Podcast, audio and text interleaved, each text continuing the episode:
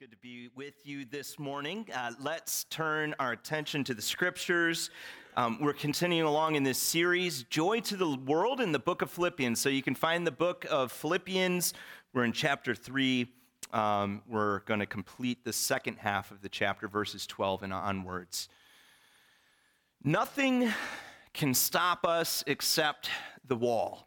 I'm sure that that motto probably doesn't mean very much to you, but it brings great memories back to me. Um, this was a motto that my freshman swim team had adopted, and it was a year when a bunch of ragtag, didn't know how to swim group of swimmers became real swimmers. This motto was a motto that was actually handed down to us by our coach. He was an inspiring figure. He could see talent, he could mold talent, he could inspire you to achieve your talent. And I needed this motto at this particular time in my life. I don't know if you remember the, the movie um, Back to the Future with Marty McFly. Um, but there's a scene in the movie where he talks about how he doesn't want to try out because he's afraid, and he says, I just can't handle that kind of rejection. And I gotta say, that's where I was at in life at that point. Uh, sad part of the story, I had tried out for the freshman boys basketball team because that was the one team in the school that everybody made. I mean, 50 boys try out for freshman boys basketball. They make an A squad, B squad, C squad. They went all the way down to F, I think. I don't know. So I try out, I give it my best effort, and I'm like one of five kids that gets cut from the team. Okay. So I know for a fact after that happens that everyone gets on the swim team because you have to wear Speedos on the swim team and no one's willing to do that. So I migrate over there. And I have to tell you, when we get at the beginning of the season, it is rough. No one knows what they're doing. I couldn't even complete four laps of swimming in the pool. We go up to our first meet, we get obliterated. But the coach just keeps going. Nothing can stop us except the wall. I want you to give it your best. I want you to show up. And I needed the motto because I was afraid to fail. So he says, it's okay to fail. The next time you get on the block, you need to give that race your best. And then you need to do it again and again and again. We get to the regional championships of conference. And we have progressed as a team from worst to now we are seated third as we're going into the conference. I'd improved too. I don't know what it was, couldn't dribble a basketball for my life uh, to be saved, but I jump into a pool and it becomes natural for me. I have now progressed from not being able to complete four laps to I am in the last heat of the 100 yard freestyle. And I think coach could see that Marty McFly was speaking in my ear again because I looked like a deer in the headlights as I was approaching the blocks. He grabs hold of my shoulders and he gives me this little speech. He says, I want you to walk up to the pool, take some water, splash it on yourself, look over at your competition right in the eyeball because you belong on that block. Let them know it. And then once you get on that block, I want you to explode off of that block with every ounce of energy you have and give this race everything you've got. And you know what? I did. I swam the best race that I had swam all season. I, I, broke a personal record. I placed in the medals. The team ended up winning conference that year. We hadn't won conference in over 15 years as a school. I'm telling you guys, if anyone here knows anyone in Hollywood, this would make a great movie. I mean, forget about the Mighty Ducks. Go Spartans. So, as I think about this season of my life, it, it brings to mind the passage that we're looking at this morning. Now, let me just rewind the tape a little bit. Last week, Paul is outlining a life purpose for us, and he's saying, I don't want you to use all of your attention and energy and focus in trying to just look spiritually good in the eyes of others. I want you to redirect that energy into actually knowing Christ because that's what life's all about. You're called to pursue it, you're called to help other people pursue it. It's a beautiful life purpose. And now, in case Marty McFly is speaking in all of our ears, in case we're thinking to ourselves, well, that's a really grand purpose. Can I really do that? Paul wants to give us some encouragements in the text this morning. So let me read these for you. We're looking at verses 12 to 14. He says, I don't mean to say that I have already achieved these things or that I have already reached perfection, but I press on to possess that perfection for which Christ Jesus first possessed me. No, dear brothers and sisters, I have not achieved it, but I focus on this one thing, forgetting the past and looking forward to what lies ahead. I press on to reach the end of the race and receive the heavenly prize for which God, through Christ Jesus, is calling us. Now, as you look at this language here, you're going to notice that Paul is using racing terminology. And if you've ever engaged in athletic competition, you know intuitively what it takes to win. You have to come, you have to show up, you have to be willing to go the distance if you are going to complete a race. So, Paul, he gives us some encouragements on how you can do that based upon his own example. The first encouragement is really simple. He just says, You got to stay humble. And I need this encouragement. I really appreciate how he begins verse 12. I don't mean to say that I have already achieved these things or that I have already reached perfection. In other words, he's saying, I haven't arrived yet. And, you know, coming from the, the lips of the Apostle Paul, I'm like, okay, that's helpful because if you look at a guy like him, you think, man, he's got it all together spiritually. He's writing scripture after all. And then I look at my life and I'm like, why am I progressing as far as I could or should? Why am I still struggling in prayer or not memorizing more scripture or struggling in my evangelism or whatever it is? Paul is identifying a real world tension for us that is borne out in the scriptures. On one side of the tension, of course, I am called to progress, to give it everything, to move ahead. But on the other side, I must acknowledge that this side of heaven, I'm never going to fully arrive. Remember last week we talked about this whole comparison game that we play. And we, we noted that comparison can really be destructive to your faith walk with Jesus. And I think this is a two edged sword. You know, one edge of the sword is what we saw last week. I use comparison to make myself feel superior. I focus on the things that I'm strong at, and I focus on the things that other people are weak at. But there's another edge of the sword.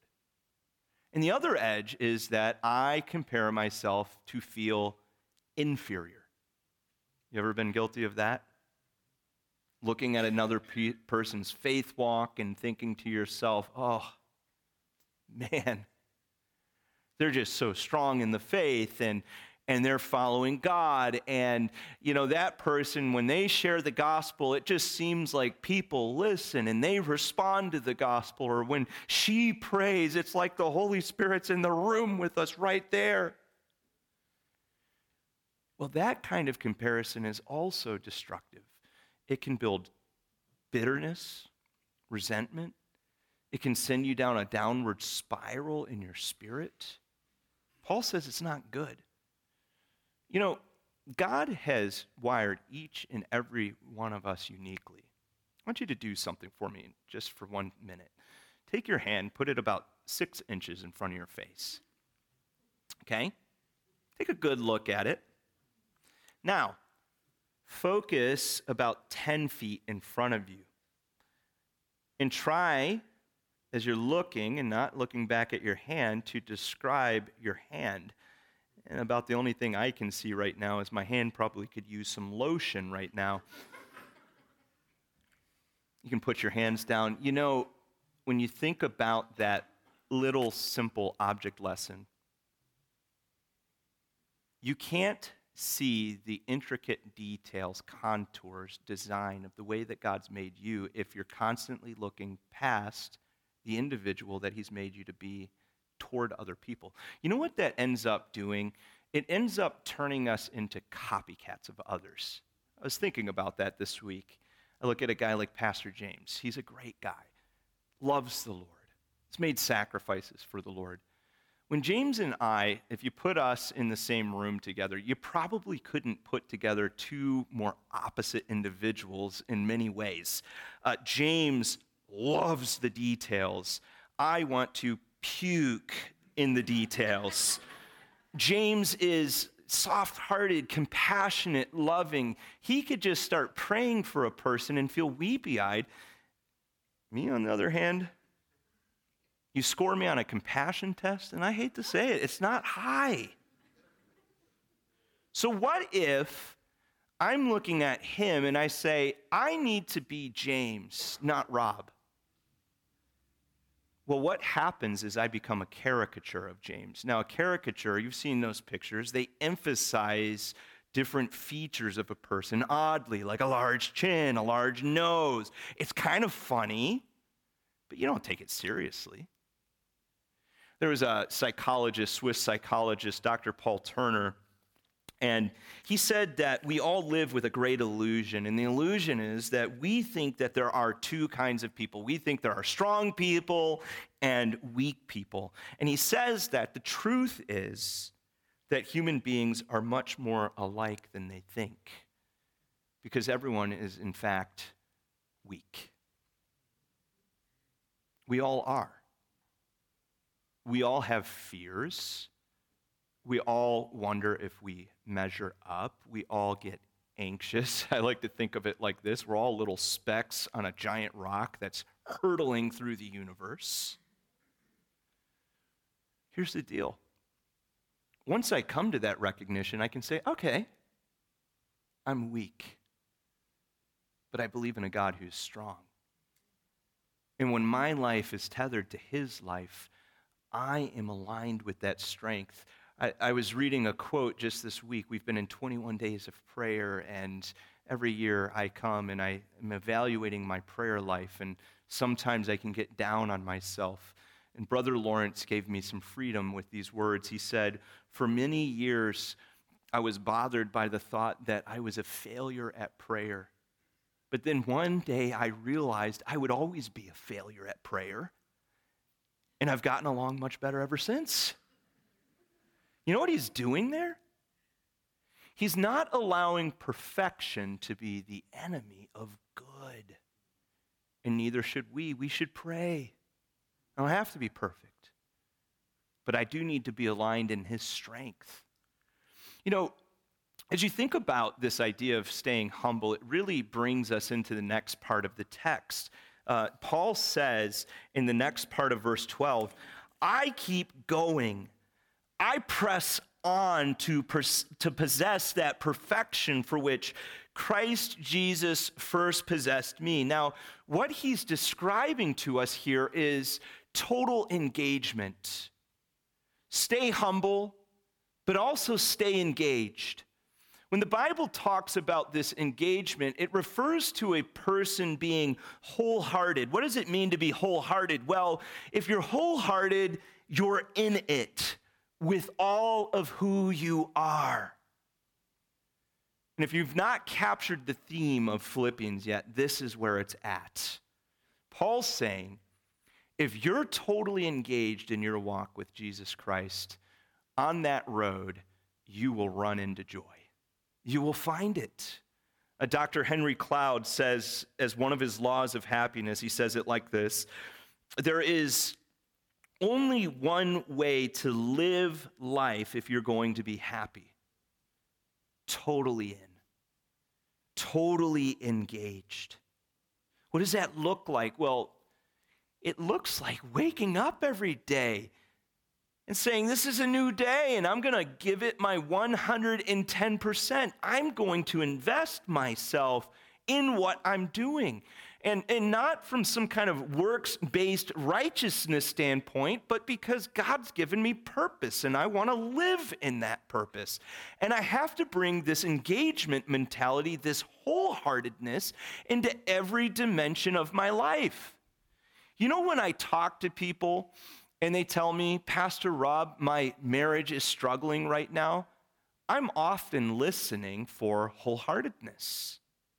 Are you really in it? Are you giving the marriage your 100%, or is it just kind of something that gets your attention from time to time?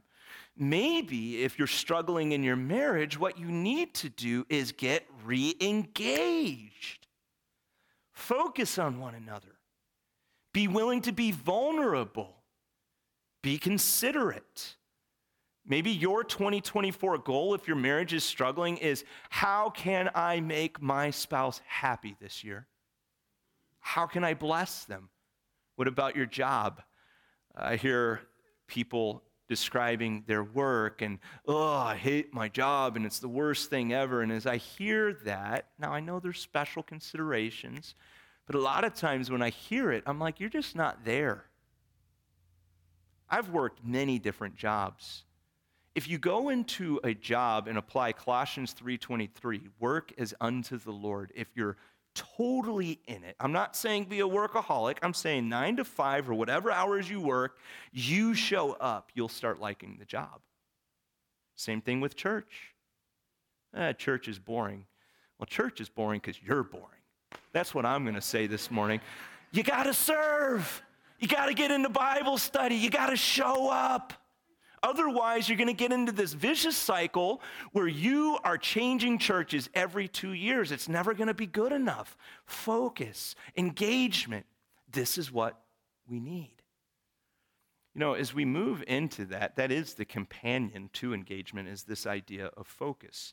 Paul describes it to us in verses 13 and 14. He says, Dear brothers and sisters, I have not achieved it, but right? I focus on one thing.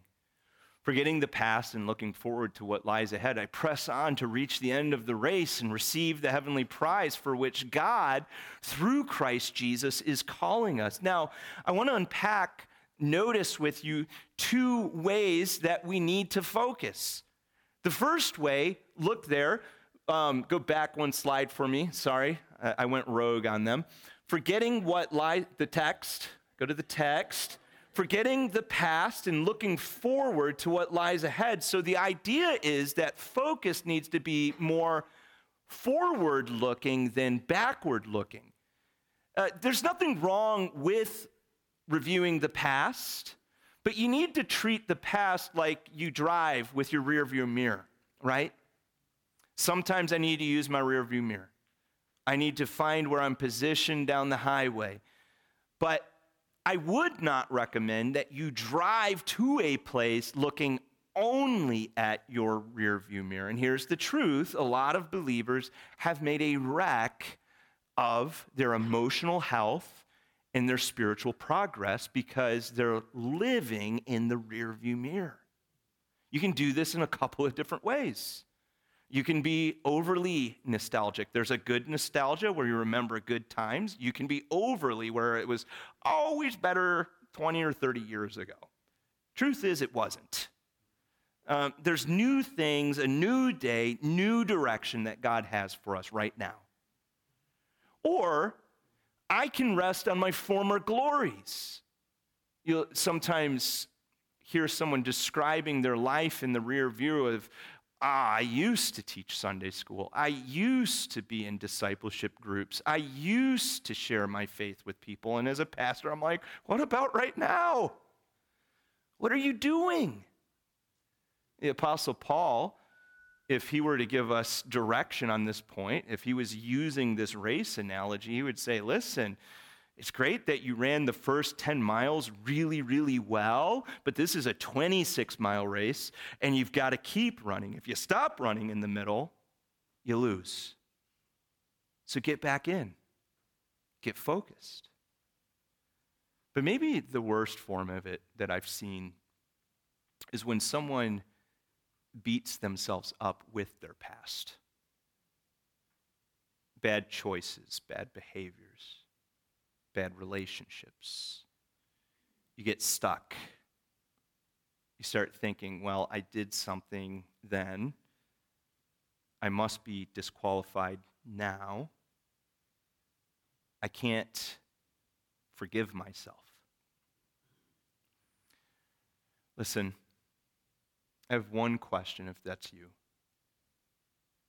If God can forgive you, why can't you forgive yourself? Do you know something about yourself that God doesn't know? Or are your standards somehow higher than His standards?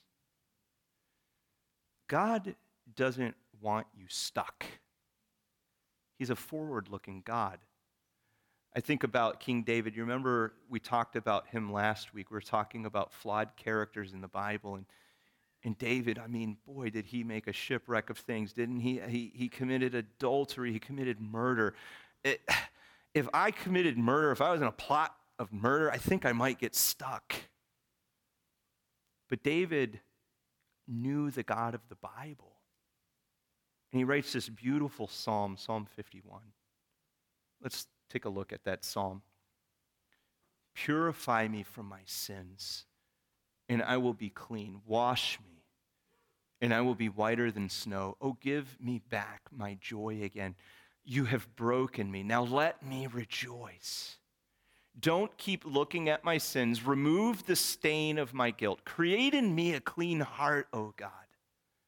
Renew a loyal spirit within me.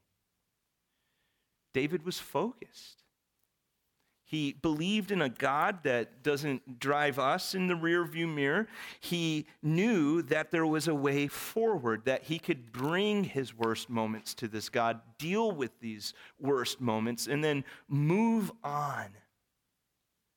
You can't drive your life in the rearview mirror. You have to stay focused. Now, I think there's another principle we see about focus in this text this morning. See, it turns out that focus only matters if you are heading in the right direction, right? So we've all you know, related to that individual who they've, they've got their time, their energy, their attention in something, but it is not the right direction. It's a dead end. And we're like, don't go there. Avoid, avoid, avoid. Unless your focus is properly aligned with the right direction, you get off course. Now, Paul, you'll notice in verse 14, gives us the right direction. I press on to reach the end of the race and receive the heavenly prize. What he's describing here for us is an eternal perspective. Now, eternal perspective means this it's living today like heaven is your tomorrow. So, are you living today like heaven is your tomorrow? There's two types of perspectives that Paul outlines in this text. There's an earthly perspective. You look at verse 19, he says, This perspective leads you to destruction. And he describes it like this Their God is their appetite. They brag about shameful things, and they think only about this life here on earth. Here's the deal if heaven is not your tomorrow, fine, live like that. You know, you do you, boo. It's all good. But if heaven is your tomorrow, Paul's saying, like, that's the worst decision you could make with your life. Look as he goes forward, verses 20 and 21. But we are citizens of heaven, where the Lord Jesus Christ lives. And we are eagerly waiting for him to return as our Savior. He will take our weak mortal bodies and change them into glorious bodies like his own using the same power with which he will bring everything under his control. Do you hear the eternal perspective? You know, if heaven is my tomorrow, then I don't have to invest all of my time, my energy, my anxiety in trying to build up treasures on earth or trying to focus on my physical appearance all the time. Because here's a news flash this thing is degrading moment by moment. But you will get an upgrade, and it'll be good. You don't have to overly focus on your losses and your suffering because Paul says in Scripture, it's only a short moment in time. That's this life. The next life goes on and on and on. Uh, you can leverage your life as a gift because you don't lose anything in doing that. Because what you will receive in eternity will be so far superior than anything you lose in this life if you give your life as a gift. We worship a God who spoke the stars into existence, who holds eternity in his hands. Paul's saying, listen, you can put your trust in him. Focus is everything. Focus doesn't look backwards, it looks forward. It doesn't get off kilter, it stays on course. It also, Paul is going to say to us in this text, remains unified. Look at verses 15 and 16. He's talking to us, the church, believers, and he's saying, Let all who are spiritually mature agree on these things. If you disagree on some point, I believe God will make it plain to you. But we must hold on to the progress we have already made. You know, as I'm thinking about focus and I'm thinking about church, I've seen a lot of believers get out of focus we get you know focused on the wrong things. What are the right things? The right things are christ and his gospel. Those will be the things that we will be eternally grateful that we pursued. But do you think when you get to heaven and 10,000 years of time has passed by that you're going to look back and be mad about the things that you were mad about in this life? Like you know Perhaps someone gave you the stank eye at church and it offended you and you got mad over it, or there was a decision that was made that you didn't like, or they're singing songs that you don't really prefer, or there's a scripture translation that you don't really love that much. Do you think 10,000 years in heaven, we're going to spend time even thinking one second about that? No. But every second that you pour into knowing Christ and giving yourself to the kingdom of God, you will be eternally grateful you did that. Paul's saying, listen, this morning, if you live like this, nothing can stop us except the wall. Stay f- humble, stay engaged, stay focused. You know, this truth was resonating deeply in my spirit this uh, Friday. Um, I was in the middle of my sermon prep, and I got a phone call from Joel Feenstra. If you guys don't know Joel and Lori Feenstra, uh, they're a family in our church, and uh, they have a beautiful daughter named Rachel. They're up in Mass General Hospital right now, and Joel's like, Rob, I need you to come up here. We need some ministry of presence. We need to lay hands and pray over Rachel. If you don't know Rachel's story, Rachel is this beautiful girl you see on the screen. She was born with Aicardi syndrome. And from the moment of her birth, Rachel has needed round the clock care, 24 7's care. She has been to Mass General Hospital more times than I can count, more procedures, more operations, more urgent situations. So, as you think about Rachel, and I look at her, I see a miracle.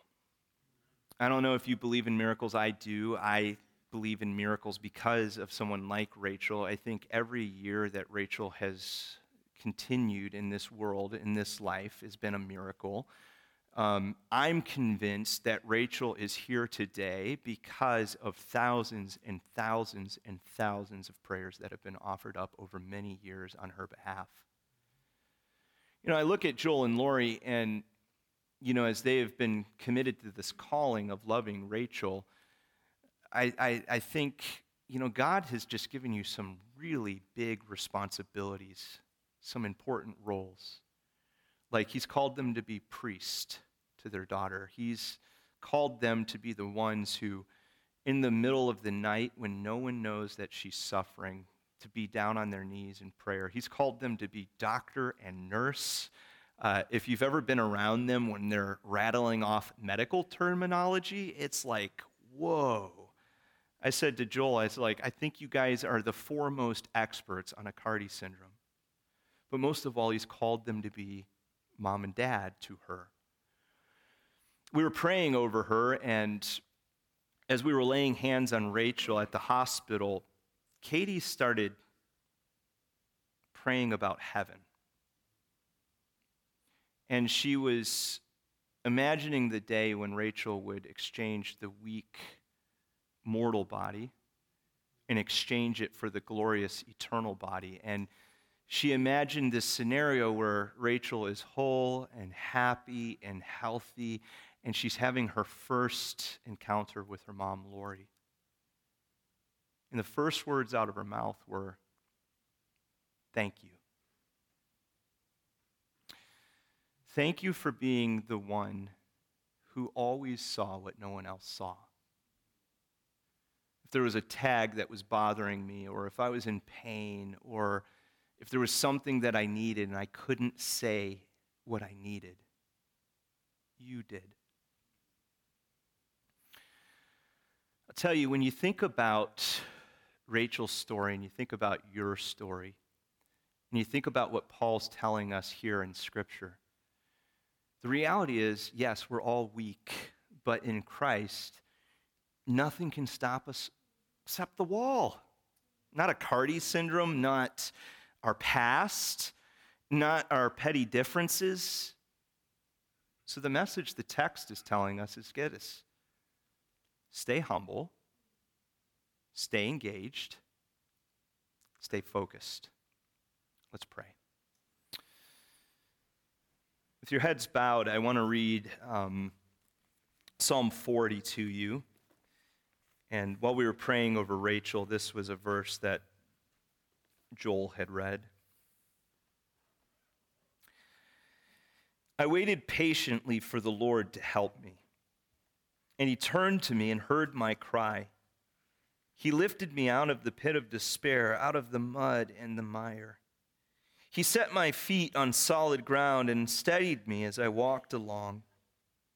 He has given me a new song to sing, a hymn of praise to our God. Many will see what he has done and be amazed. They will put their trust in the Lord.